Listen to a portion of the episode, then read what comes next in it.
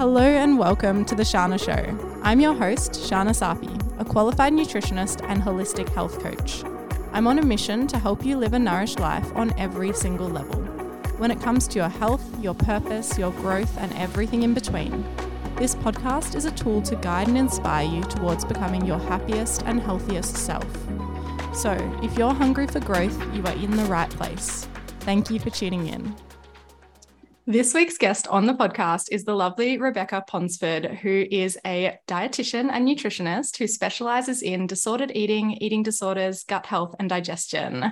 So she's helping people improve their relationship with food and just make food easier. I'm really excited to chat to you today, Rebecca. I'm looking forward to diving into gut health and digestion. These are massive topics, and I call these the foundation of good health, like gut health. If we can nail that, it just snowballs into all of the other areas of our health. So this is going to be a good one. Thank you for being here. And yeah, let's get into it by hearing a little bit about your story and how you got interested and passionate in these areas of gut health and disordered eating. Lovely. Well, thank you, firstly, for the introduction. You're welcome.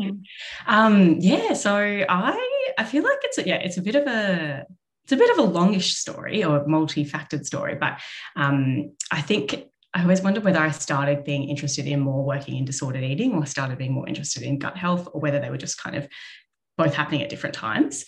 But growing up, I did have, unfortunately, a lot of people around me, or particular people around me, and loved ones who were experiencing eating disorders. So it was kind of a bit of a unique thing for me growing up, because I was exposed to eating disorders from quite a young age, and understanding, I suppose, a little bit about them. Now I know so much more working in the area, but that was definitely something that was, a factor in, I guess, my influence of understanding food and nutrition in the body. Yeah. It didn't at the time, when I was younger, it didn't really lead me to want to be a nutritionist or dietitian. I think I just went through school, and then by the time I was doing, I think it was like a year 10 biology class, and we had to do an assignment where you had to do like a children's storybook, colouring book. Yeah. A journey of a food through the digestive tract. And I just loved it. I loved everything about it, like the salivary glands and how it travels through the esophagus. And it was on Sally the Strawberry, was my one. And I just thrived and loved that whole topic. And so I think that's where my interest in gut health and nutrition, to an extent, like how food, what happens to food when we eat it, actually started from. Then I became really interested in cooking, sort of in my teenage years. And then that turned into more, how to make vegetables taste good and how to make food delicious that's healthy. And then, I kind of, went on to want to study nutrition and dietetics. And I think along the way, I became a little bit too obsessed with the healthy eating side of things, like became a little bit too worried about food, and it was kind of influencing my mental health in a lot of ways. And it was interestingly through studying nutrition and dietetics that I actually started to, I think, improve my relationship with food and realize that it was so much more about social eating, as well as, like, you know, there's so many factors that influence why we eat. And then the first part of my, I guess, short so far career has been working in gut health, so specialising in gastrointestinal disorders, things like IBS and the low FODMAP diet has been a big part of my first few years, as well as, now I work predominantly in the disordered eating disorders area. So that's kind of the background into where it got to, but who knows where we'll continue going. I think I'm so fascinated by both of these areas, and like they intertwine so much, gut health and eating disorders. So that's, you know, a really exciting area to explore how they can connect as well. Yeah, absolutely. And I'm looking forward to diving into the link between the two of those a little bit later in the episode. But to start, let's go into gut health. What are some of the most common things you see people come into the clinic with when it comes to some of those unhealthy symptoms or, signs that someone's gut is a little bit out of whack and needs some help? Yeah. Okay, sure. The most common one is probably bloating, the most commonly reported symptom. And that can be because bloating can happen for so many different reasons. Yeah. So that's where we often see clients coming in and they're complaining of bloating, abdominal pain. So any pain, whether it's like high up in the gut or lower down in the belly, on the sides, or more like random cramps, can be another sign that something might be going on digestion wise. And then changes in bowel habits is a huge one as well. So whether that's more on the loose end, more diarrhea predominant, or finding it really difficult to go, so more constipation predominant. Yeah, so it could be either or, it could be a mixture of both, which is sometimes really confusing as well. So that's probably, like, they're probably some signs something's going on with the gut. More, it could be functional or it could be organic. And then anything that's more what I call red flag, like signs, would be blood in the stools, waking up in the night, needing to go to the toilet, like really persistent diarrhea, for example. None of it's fun, particularly it would be, more red flags that there might be something a little bit more sinister going on that we want to be really careful of finding out what that is. Yeah, so interesting, the gut, isn't it? And it's great that we do have those things that we can look out for, so we know when something's not going right and we can get the help and the support from people like you. So one of the things you mentioned, I'm going to go straight to the stool health, because I personally think it's so important for us to normalize talking about stools. And I know us as nutritionists and you as a dietitian, like, it's something we talk about probably daily, but for everyone else, it can feel a little bit uncomfortable hearing about it or uncomfortable talking about it. But when that conversation's opened up, I've really noticed people wanting to ask questions and wanting to know more, because it is so, like, taboo. And yeah, let's chat a little bit about what a normal healthy stool would look like, and then you've mentioned a little bit what it can look like on the unhealthy side, but maybe we can dive into that a little bit more too. Yeah, sure, absolutely. So, and I so agree, every client I see, I'm like, it's completely normal to, like, it's nothing embarrassing if we're talking about your bowel movements, like, talking about this with everybody. I think my family and my partner are a little bit embarrassed about how much it comes up, like, table over the dinner table talk. Try not to separate, try to separate it from food, but it does come up. Yeah, so healthy bowel movements. They can really vary quite a bit, to be honest, like what we consider healthy and normal, in terms of like what the guidelines, I suppose, are. Yeah. So in terms of how frequently one might go to the toilet, for a bowel or bowel movement number two, whatever we want to call them, I would say that I like to see my clients going, if possible, daily, if not every second day. And daily, it's also quite normal to be going up to 3 times a day. But, you know, our normal range can vary from once every 3 days to up to 3 times a day. So that's a pretty broad range. And I think normal will be different for everybody. So someone's normal might be every second day, and that suits their body really well. But I would, I would ideally like to see clients going around daily to every second day, because we eat every day. And ideally, if there's some fiber going in there and lots of different, you know, types of food, that we're going to see the wastage from that be excreted regularly, essentially. Yeah. I think that's an important note, because, like, we are eating generally 3 times a day, sometimes more if we're snacking in between. And then, yeah, we want to make sure the same quantity that's going in is also coming out. Exactly. And it doesn't have to be like, you know, have breakfast, go to the toilet. Definitely not. That can help. There's like the gastrocolic reflex can be why we go eat something and then we need to go, but it's not that meal that we just ate that's coming out. Absolutely. But definitely just kind of making sure that things are feeling regular in that sense. And then the consistency or the type of stool would be a really important factor as well. So I use the Bristol Stool Chart a lot in clinic, which is just one of the, I guess, universal tools to be able to identify what bowel movement might look like. And it's not, I wouldn't say it's perfect, because there's often, you know, it's very common for someone's stools to vary between different types on the chart, but essentially it ranges from the type 1, which is more on the like rabbit droppings, constipation end, up to type 7, which is more loose. Sorry, it's so detailed around bowel movements. I feel like I'm... This is great. This is exactly what I wanted.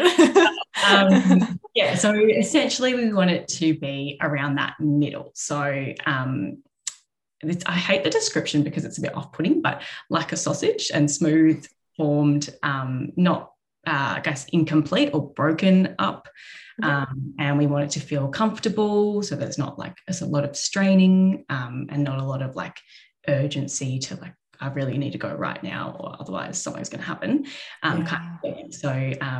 Feeling really, smooth, formed, comfortable, and most days would be how I'd put it, narrow it down.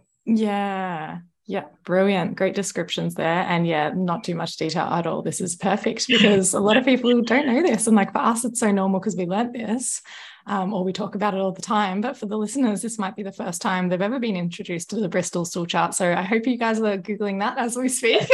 It's a great it's a great reference. And then the only other thing that I want to touch on for this, I think, would be in terms of feeling complete after going to the bathroom. What's your advice around that? Because there's definitely a big difference if you feel complete and you feel like, okay, it's all come out, or if like you don't feel complete, but you don't feel like any more is coming. Like, what's your advice and guidance around that? Good question. Okay. So if it's like consistently, like always feeling incomplete, like I still kind of need to go, but I can't, I think that might be a sign that there's something going on, possibly functionally, or it could be something just going on with the gut that we can explore and try and identify what that is. Okay. Sometimes it may be a sign of constipation where we're kind of not actually having, we're like saying that we're going to the toilet every day. So someone might go to the toilet every day, but they may still very much be constipated and not completely emptying. So that's where we may look at fluid intake. We may look at types of fiber that we're consuming. And then like lots of the kind of movement, lifestyle factors as well that can help. But a general, I guess, general advice would be outside of the food and fluid, because I'm sure we'll get into that side of things, would be to allow enough time to go. Doesn't have to be too long, but, a few minutes, 5 minutes, probably maximum, and just allow your body to have some rest and time there. Yeah. I think also being conscious that some people have a bit of anxiety around using toilets in public or at work places and just out of their comfortable environment. And that's where that might be more likely to happen. Yeah. So that it is something that can be, I suppose, worked on over time with more exposure and kind of retraining the gut and the mind to be more comfortable going anywhere and responding to those sensations. Yep. But also if in the interim, it's just getting really good at listening to your body when you're in a comfortable space and you need to go and like honouring that urge. Yeah. That would be one thing. And then something small but significant, I suppose, is how like the posture we use. So in Western toilets, that we usually sit on a toilet, and that's actually not a very good posture for our bodies and our bowels to evacuate. So helpful tool can be to just put a little stool or like whether it's some toilet paper rolls and just put them under your feet to prop your knees up essentially. So I always say knees a little bit higher than your hips, and just relax the belly. And that positioning can actually sometimes help make a bowel movement more complete as well. Yeah. I'm so glad you mentioned that. And I think it was the start of this year, I bought myself one of those like squatty potties. It's one of the brands that sells the stool things. And it's the best. I honestly recommend everyone goes out and gets some sort of little stool or squatty potty or whatever it is, because it does make such a difference with like, just like being able to empty your bowels more efficiently and effectively. Absolutely. Yeah. Just, it's kind of one of those things where, I don't know, the progression of Western toilets didn't quite catch on to the anatomy of our bodies and how So true. Yeah. Awesome. And I did think of one other thing, colour. What's your recommendation here? Okay. So we want it to be essentially it sounds such a funny thing to talk about, but essentially a dark brown colour, not too, like we don't want it to be black. We also don't want it to be too light or like a pale brown or yellowy tinge or green. Yeah. So there's a few different things that we don't want. Some of the more obscure colours, we could say. We want just a kind of a nice dark brown. A lighter stool may be indicating that there's some malabsorption going on with nutrients.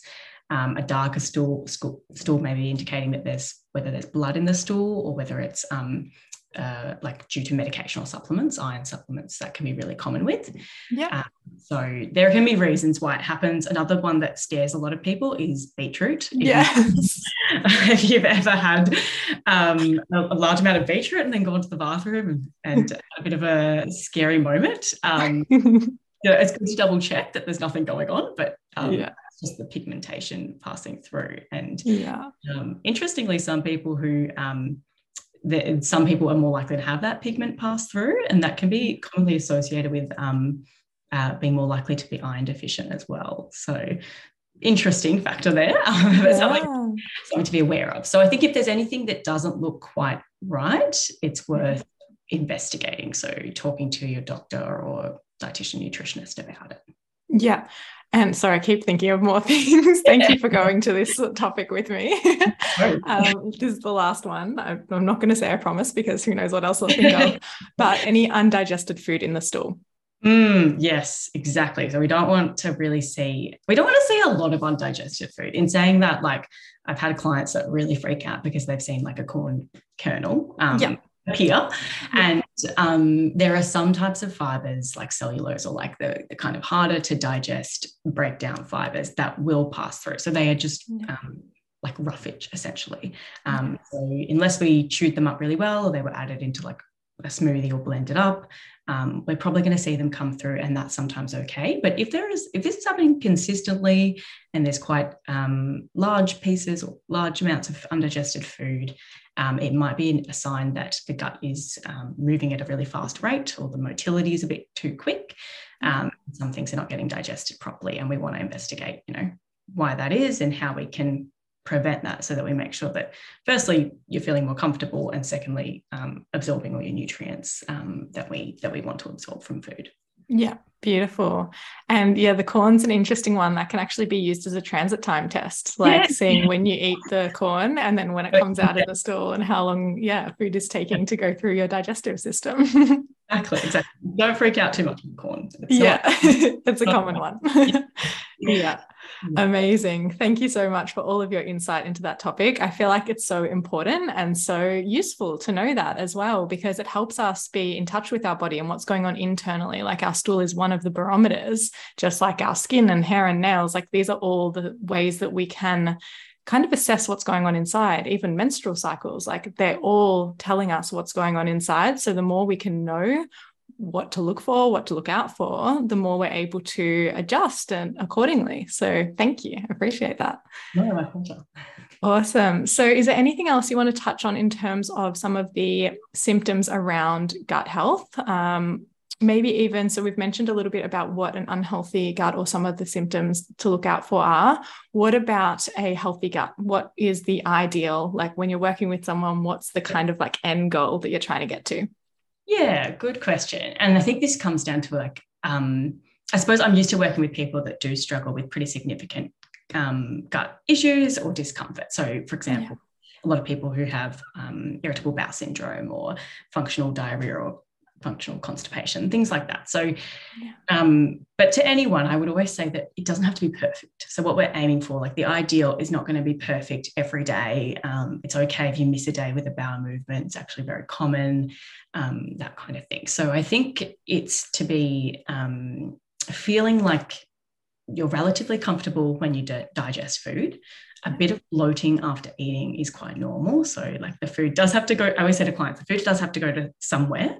So it's going to be, you know, passing through our digestive tract, and our beautiful gut bacteria and microbiome is doing a lot of work to break it down. And sometimes that does cause a little bit of bloating or a little bit of gas production. So, you know, that can be really normal process, as long as it's not interfering with your daily quality of life and how comfortable you feel in a given day.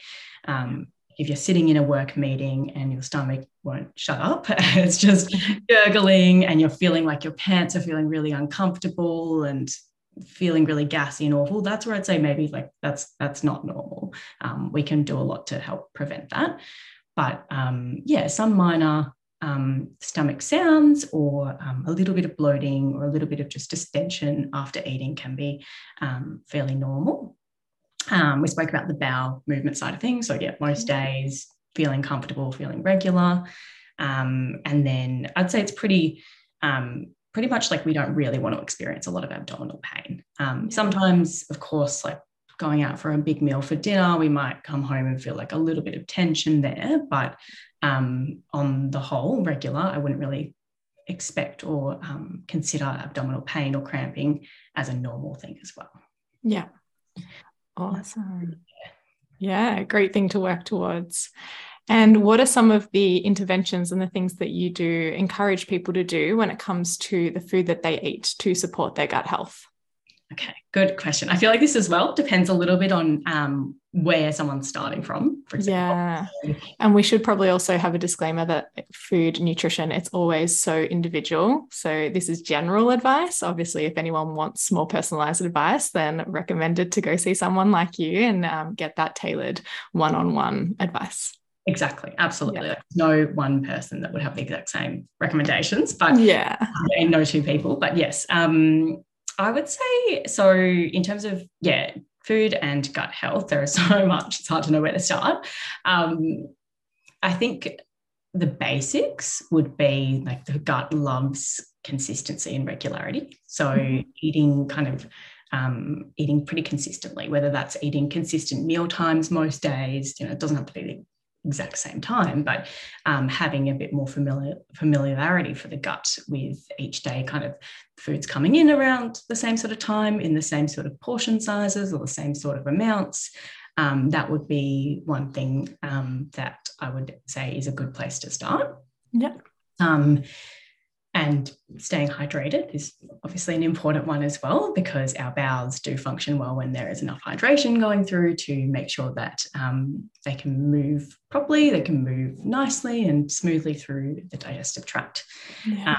But then the food, I guess the food side of things can vary a lot, but having enough fibre in our diet is a huge one. And that can be through different foods. It can be through whole grains, nuts, seeds, legumes, fruit, vegetables, they all count for fibre. So kind of trying to cover those food groups as best as possible within your preferences or dietary requirements would be highly encouraged.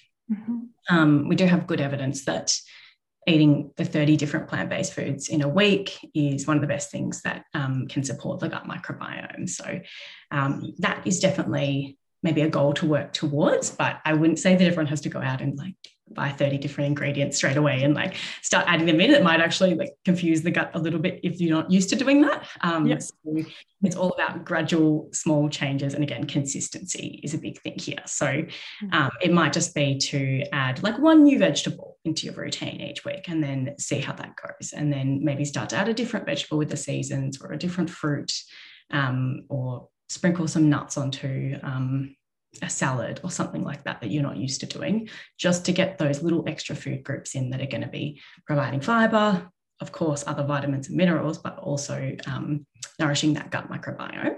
Yeah. So that's definitely kind of a whole area there, the fibre intake. And then I'd also say like fermented foods. There's a lot more recent evidence around fermented foods and how beneficial they can be for the gut. And of course, they've been used like traditionally for, I'm going to say thousands of years, probably more. Yeah. So, including some kind of fermented foods. I think this is one where I would be careful if you are used to having a very sensitive gut to just when introducing something that is new and fermented foods. So that would be something like sauerkraut, like fermented cabbage or kimchi, or it could be kefir, or it could be a really nice sourdough bread or pickles, yogurt, that kind of thing. I would start really small and start with maybe like one thing consistently and see if you firstly like the taste, enjoy it, and then if your body responds well to it as well. They can be really beneficial for both our gut microbiome and reducing markers of inflammation in the gut, which is also really beneficial for our bodies and our health as well. Yeah, brilliant tips there. Some really great places for people to go when it comes to supporting their gut. What's your opinion around cooked foods versus raw foods in terms of the digestibility of them? Good question. So I'm a big fan of cooked foods in a lot of ways. And often this is where I like to start with a client if they're coming with like let's say, functional gastrointestinal symptoms, and we've ruled out something like IBD, like inflammatory bowel disease and celiac disease. And so we know that there's nothing like that sinister medical going on.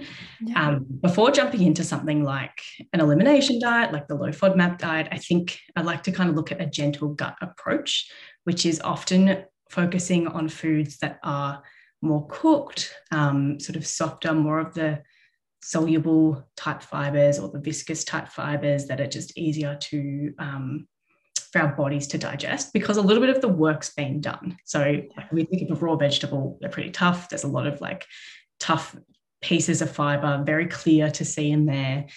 Takes a lot of chewing, takes a lot of enzymes to break them down, and they can be so healthy and beneficial. Nothing wrong with foods. Yeah. But if we think about something that's cooked, a little bit of the work's been already done for us by the cooking process. So our body gets to kind of take it on, and it's not as much, I suppose, not as hard to break down and digest. So I would say cooked can be really beneficial if you do feel like you're struggling a little bit with digestion. Mm-hmm. At the same time, I would still include some raw veggies in your diet, or raw fruits, of course, just so that we're getting in, firstly, like vitamin C, like nutrients that sort of hold themselves within the food when they're raw, or larger amounts when they're raw. We get different types of fibers there as well. So we get more of that roughage type fiber, which is still good to have in some amounts. Yeah. But we're not kind of going to be just going down one path or the other. I think a bit of everything's beautiful for the body. Yeah, I completely agree with that. And I also find for me it varies seasonally as well. So in winter, I'm obviously having a lot more cooked, and then in summer, I'm having more raw, but always having elements of both. Yep, beautiful. Yeah. Exactly. It's like just responding to, I guess, those natural cravings. We feel like more cold, raw foods in summer, in winter. Like seasonally, there's a bit more of like the kind of cruciferous vegetables or root veggies that are lovely to roast. Like, I love that approach to eating, like really just listening to the body, listening to the seasons, and just flowing with that. Yeah, exactly. Yeah. It's kind of simple, but it's not as simple when we have so many different things in the supermarket, like cherries any time of the year, whether they're from the US or they're from Australia. Yeah. But I think going to your local grocer, or doing like what's at the very front of the supermarket's usually what's in season, because it's is a good sign to go for. Yeah, definitely. Love that. Awesome. So we've touched on some great things to do in terms of food for our gut. What about other lifestyle practices? So water kind of falls under both of those categories. So we know we want to stay super hydrated and get enough fluids throughout the day. What else would you add to that? Yeah, so I would add, I think probably like actually one of the biggest things for the gut is stress management. It is the gut and the brain, they love to have a good old talk to each other, but sometimes when we're stressed, the gut just carries all of that stress essentially. It takes it on, cramps up, really common to experience like a nervous diarrhea or nervous constipation, or if you're chronically stressed, ongoing kind of gut symptoms, which might be far more related to what's going on kind of mentally rather than like what you're eating. So stress management, it sounds easy. It's not easy practically, as we all pretty much know, but doing something, I think doing like what I like to look at is what can you do every day that's going to help reduce your stress, whether that's like literally 30 seconds of like deliberate rest. 30 seconds sounds like ridiculously small, but if you can do that consistently, we're actually getting, I'm not good maths person, but over the year we're getting lots of minutes of rest, probably hours in our in our day or in our whole routine. So what can you do every day that's really small? For some people that might be going for a walk, it might be like cuddling their pet, for example. Just a mindful, stress reducing, like really relaxing, calming the nervous system kind of activity. Yeah.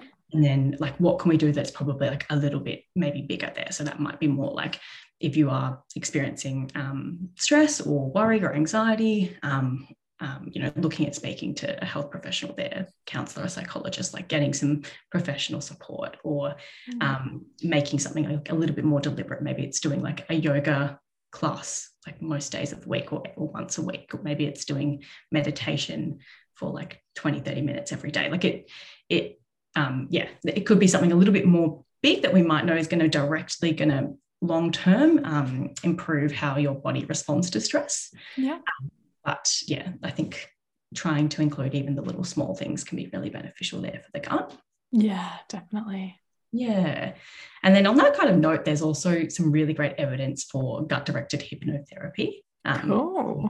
Yeah, which is really interesting, like amazing evidence where there's been some studies where it's shown to be as effective as a low FODMAP diet in reducing IBS symptoms, which is pretty huge considering how much goes into following a low FODMAP diet. Yeah.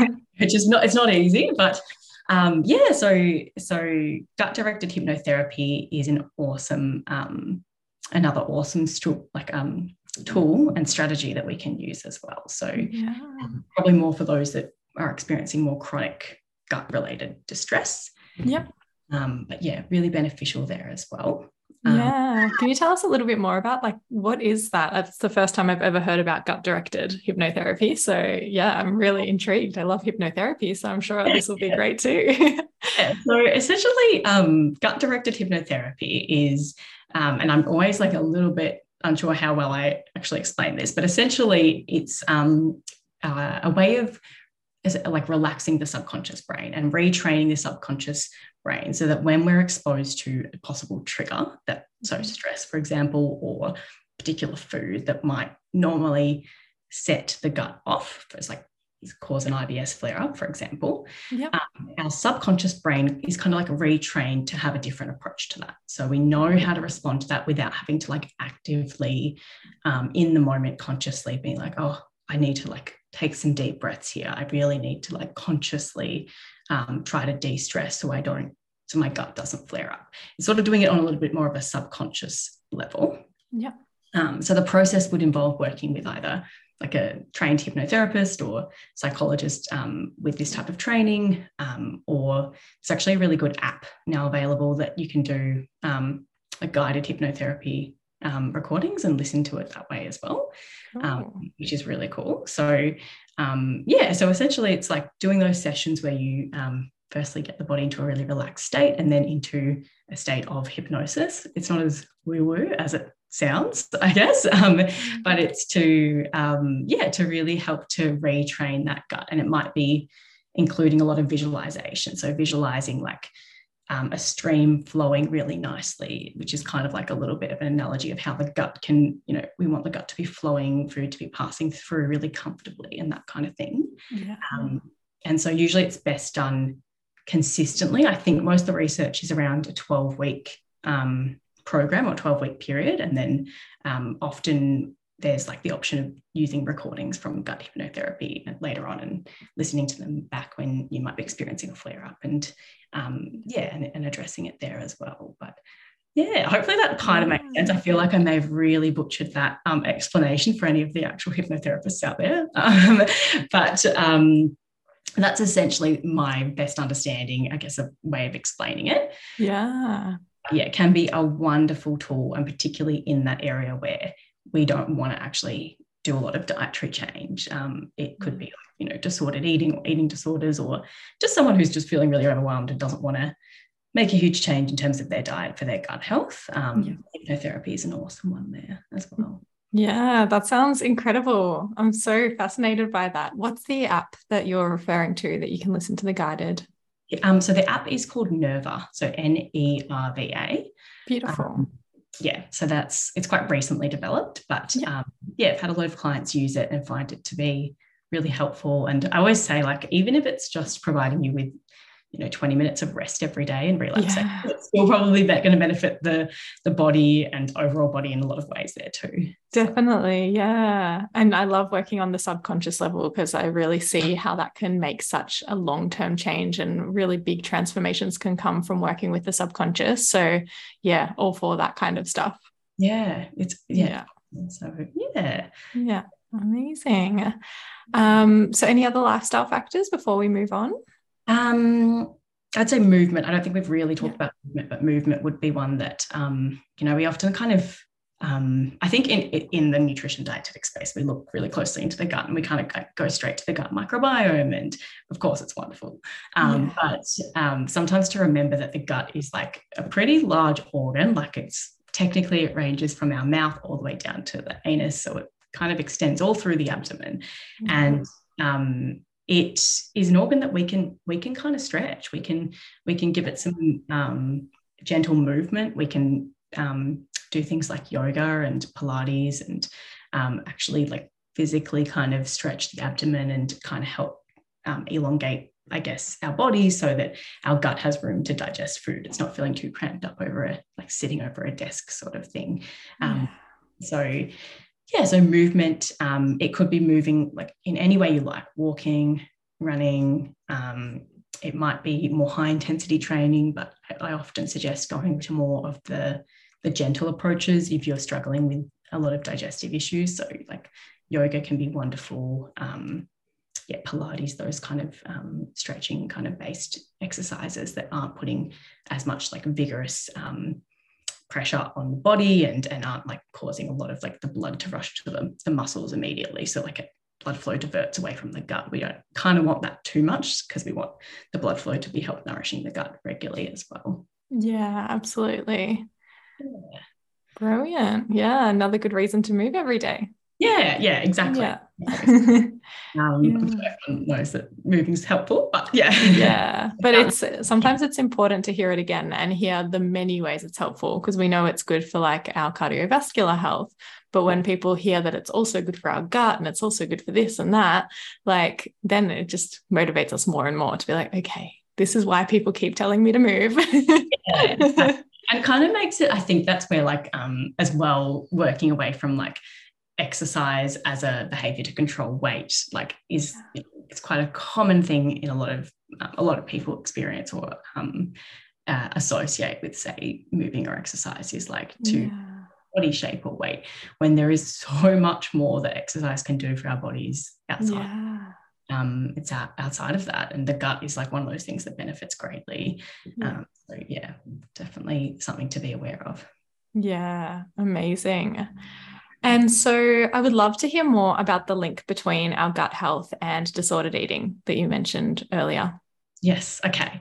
There's a lot of interesting ways it can be linked. So I suppose it's whether we're looking at, so like what comes first, and it's sometimes hard to know whether the issues with the gut or disordered eating or eating disorders kind of start or come first. But I might give a couple of examples of both ends of that spectrum, so how that can happen. Perfect. But before saying that, there is, as we've kind of alluded to, there is a very strong link between the two. So between people who are experiencing disordered eating, people who are experiencing gastrointestinal symptoms.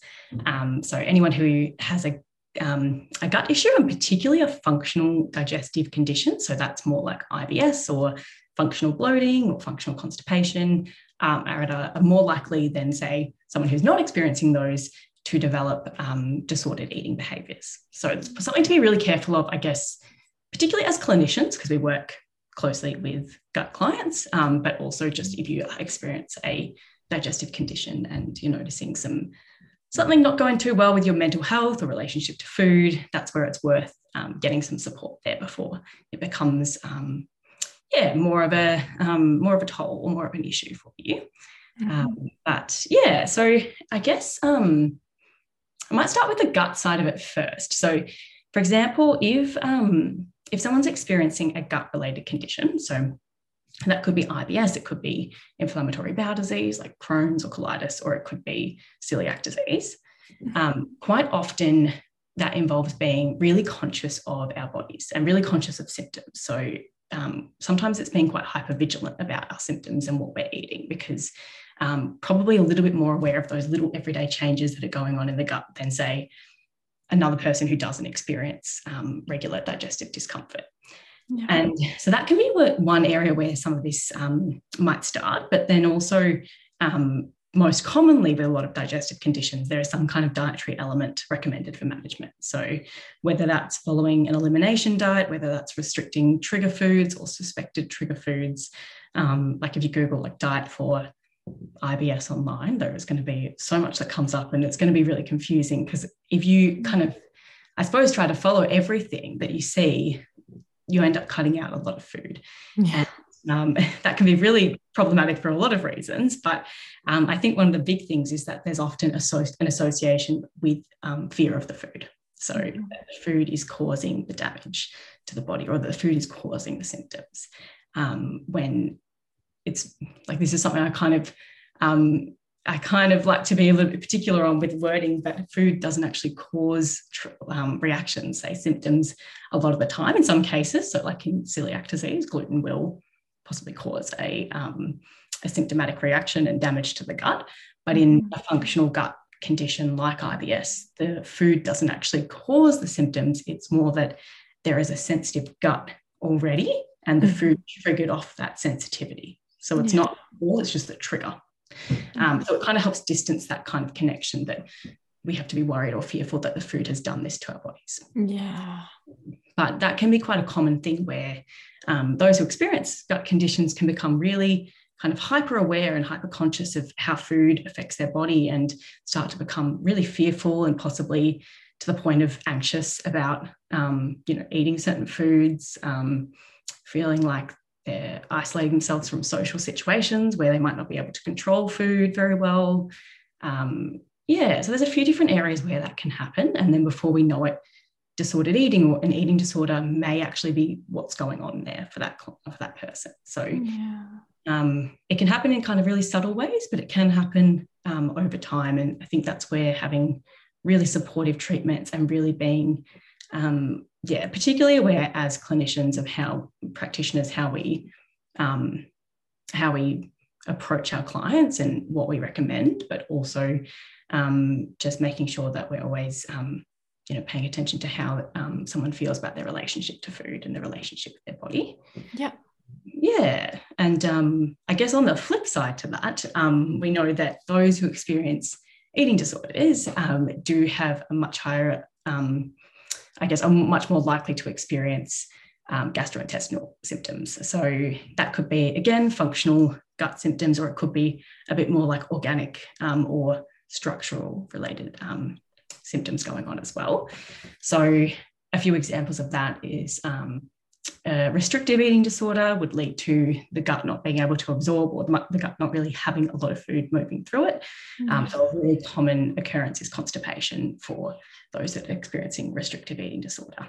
In the case of something like a purging related disorder, which could be like something like bulimia nervosa, regular vomiting or regular purging can be really quite damaging to the body and the gut. And kind of lead to some discomfort and some symptoms ongoing after that, which could be a bit of a indigestion sort of feeling, or reflux, or in some cases even like a tear in the esophagus or in the stomach, which can be pretty concerning and pretty damaging as well. So there can be a lot of different ways where that kind of happens. In more of a binge eating kind of disorder, there might be really big changes in the amount of food that's regularly being digested in the gut. So we might go from quite commonly someone experiencing quite restrictive eating to then eating quite a large amount of food within a relatively short space of time. And the gut is essentially going to be a little bit like, what's going on here? And struggle to take on that larger load, but then also not know what's going on and struggle when there's not as much food going in. So that's where maybe changes in stool habits could be really common to see, and lots of bloating can be really common there as well. So that's where I suppose those who experience eating disorders have there's a very common association with also experiencing some kind of gastrointestinal symptom. But a really important thing there is that with recovery from the eating disorder, which is the priority here rather than the gut symptoms, with that recovery of the eating disorder, the gut will also recover as well. So, treatment actually helps both of those areas as well. Yeah, that is so fascinating. And I guess it just shows even more the importance of that holistic health, and like how one thing really does impact other systems in the process. Yeah, exactly. The body is not single little, areas. It's so linked up, and it all kind of you know, like that's that mental and physical health coming together in so many ways. So, yeah, super fascinating. Thank you so much for sharing that with us. It's definitely some food for thought. Yeah, no, that's okay. No, yeah. Beautiful. Is there anything else you want to touch on today in regards to gut health or gut health and disordered eating, that link we just discussed? Anything that you feel like the listeners should know? Ooh, good question. I think we've covered a lot, which is nice. Yeah, so much. I think one of the big things is like, yeah, if you are like kind of the question people ask is like what to do if you are experiencing some symptoms or some issues, whether that's disordered eating or whether that's gut-related symptoms. And I would say the first point of call is to talk to somebody about it, whether that's a friend, a family member, or a health professional. So try to get some support, particularly if you're noticing mental health has changed or relationship with food has changed.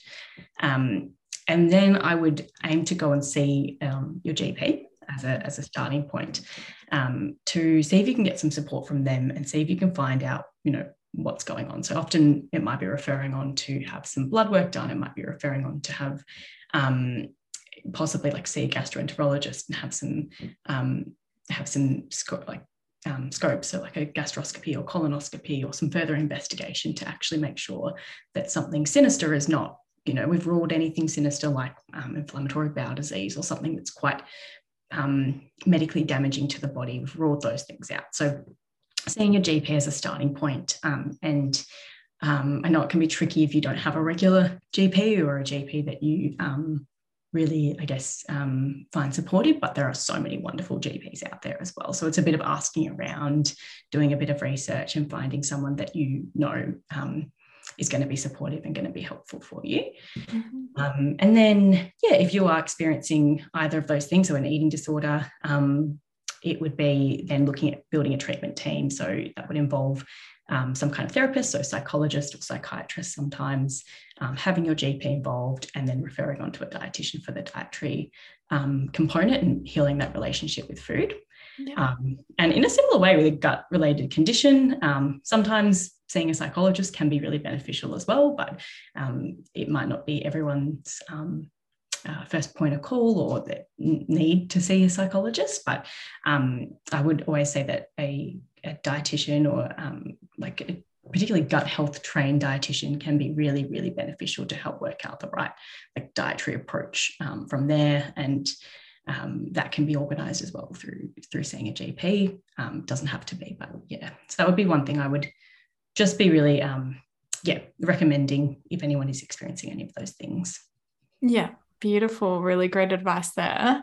And if the listeners were to take away just one thing from this episode in regards to what to do to support their gut health, what would it be? I know there's a lot of things that we've touched on today and all of those things would be beneficial, but if you had to like prioritize one, what would you say to start with? Yeah. Oh gosh. Sorry to put you on the spot. It's a tough one. Yeah, I was even thinking about this before and I'm like, I don't even know if I can pick three. It's such a hard one. I would probably say, to be honest, I would probably say, I don't know. I think I feel like all this pressure on this one question. If it does need to be up to three, you can say up to three as well. Maybe take some pressure off. Yeah.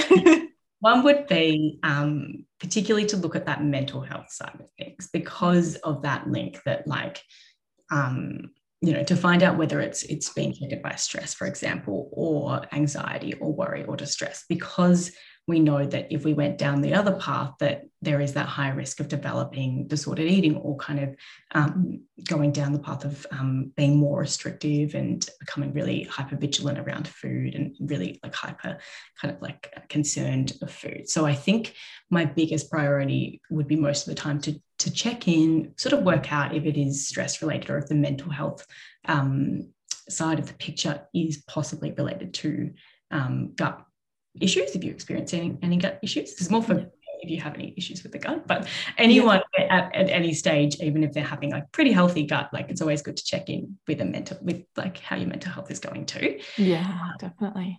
So I think that would definitely be one.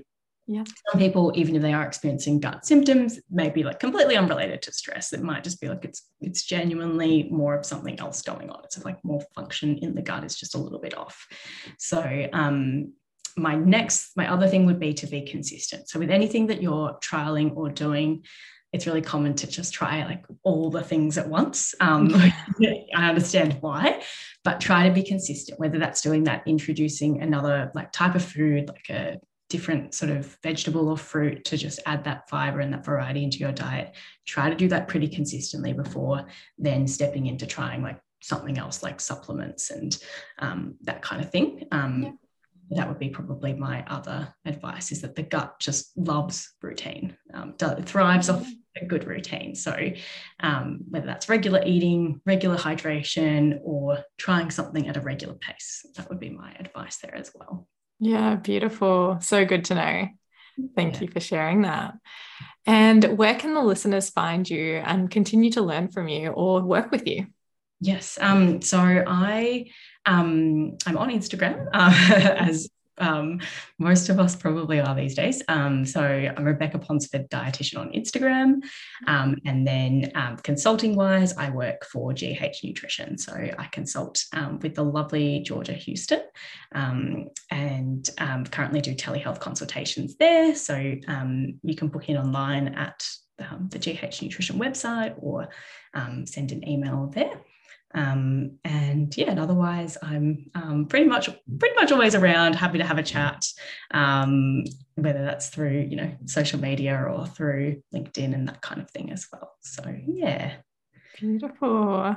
Well, thank you so much for being here and sharing all of your incredible knowledge and wisdom with us today. I feel like everyone is going to have a healthier gut after listening to this, and I have no doubt everyone's going to be paying more attention to their stools as well. So I'm glad we went in depth there. But thank you again, and looking forward to staying connected. Beautiful. Thanks so much for having me. Pleasure. You're so welcome. I hope you enjoyed that episode as much as I did. I'd absolutely love for you to leave me a review and let me know what you think. I'm always open to feedback, and if you have any dream guests or topic requests, please feel free to send me a direct message or an email. If you know anyone else that this episode could benefit, I'd be so grateful if you could share it with them. Together, we can help even more people live a nourished life. Your support means so much to me, and I appreciate you being here.